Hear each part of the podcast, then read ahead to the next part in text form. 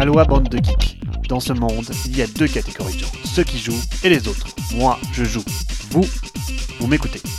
Salut à tous, dans l'actu cette semaine, le scandale Kickstarter, l'entreprise renie ses valeurs et vire ses employés manu militari.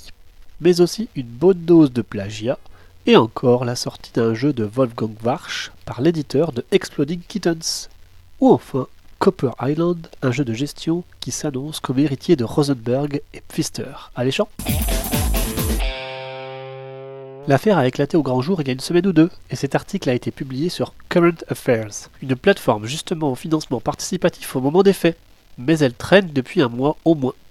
il se trouve que les employés de l'entreprise essayent de monter un syndicat pour protéger leurs droits, un mouvement naturel mais beaucoup moins protégé légalement qu'en France. La direction de l'entreprise a immédiatement rejeté toute action allant dans cette direction en mettant à la porte deux employés sans sommation, reconnaissant qu'ils n'ont pas commis de faute professionnelle. Ce à quoi Current Affairs et quelques autres porteurs de projets ont lancé de pétitions chez les créateurs pour se dissocier de l'image véhiculée par Kickstarter. Ce sont des centaines de créateurs qui ont signé cette pétition appelant à boycotter la plateforme tant qu'elle maintiendrait sa position anti-syndicat de manière aussi agressive.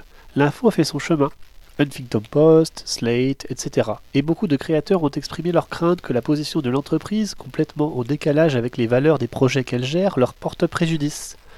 Contacté à ce sujet, Kickstarter a donné une nouvelle communication officielle on ne peut plus claire. L'entreprise ne reviendra pas sur sa décision de virer les employés, au contraire, elle ne reconnaîtra jamais volontairement un syndicat, malgré la signature d'une grande majorité des employés. Et enfin, qu'elle s'opposera activement à la formation d'un syndicat dans son entreprise. Au moins, c'est clair. Kickstarter semble ne pas avoir cure de l'importance de son image vis-à-vis -vis des personnes qui engagent de l'argent pour des projets.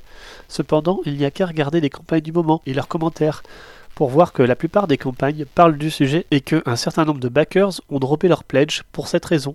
Difficile de savoir si les backers vont fuir en petite ou bonne quantité, mais il est évident que les porteurs de projets vont se plaindre à la plateforme à raison.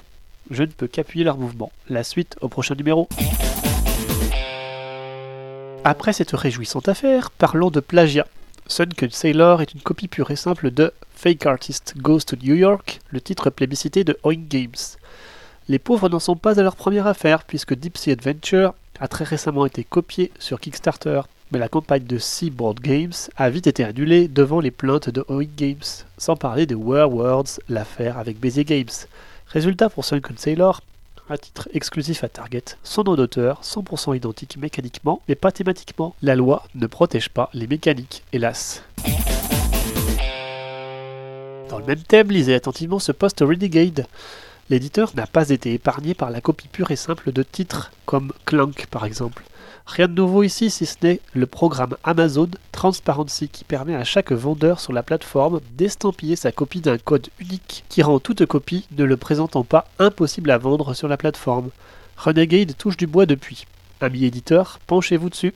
Notez enfin que Renegade rappelle la stratagème qui permet à la copie d'exister celui du système d'envoi de colis mondial, qui a longtemps subventionné le prix du transport depuis un pays pauvre comme la Chine vers les pays riches. Il était alors possible d'envoyer plus de 2 kg de jeux pour 1 dollar depuis la Chine aux États-Unis, alors que le voyage inverse coûterait entre 25 et 100 dollars. Heureusement, ce système n'est plus en ce qui concerne la Chine.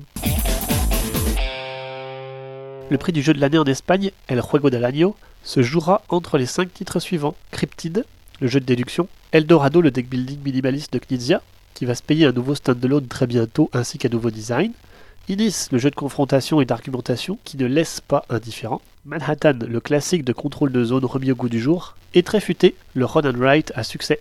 Bonne chance.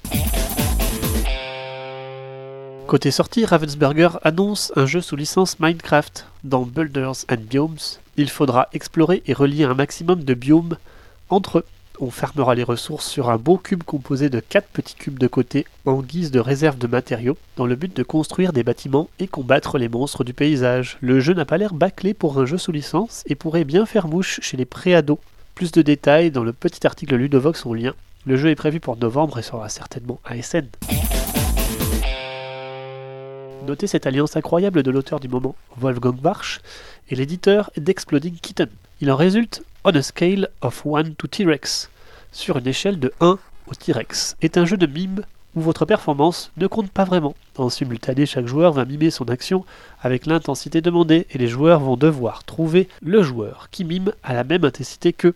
Ça sonne comme un bon gros jeu de partie, sera-t-il convaincre? Le pari est osé en tout cas, bravo, le jeu est d'ores et déjà disponible en exclu Amazon pour 20 dollars US.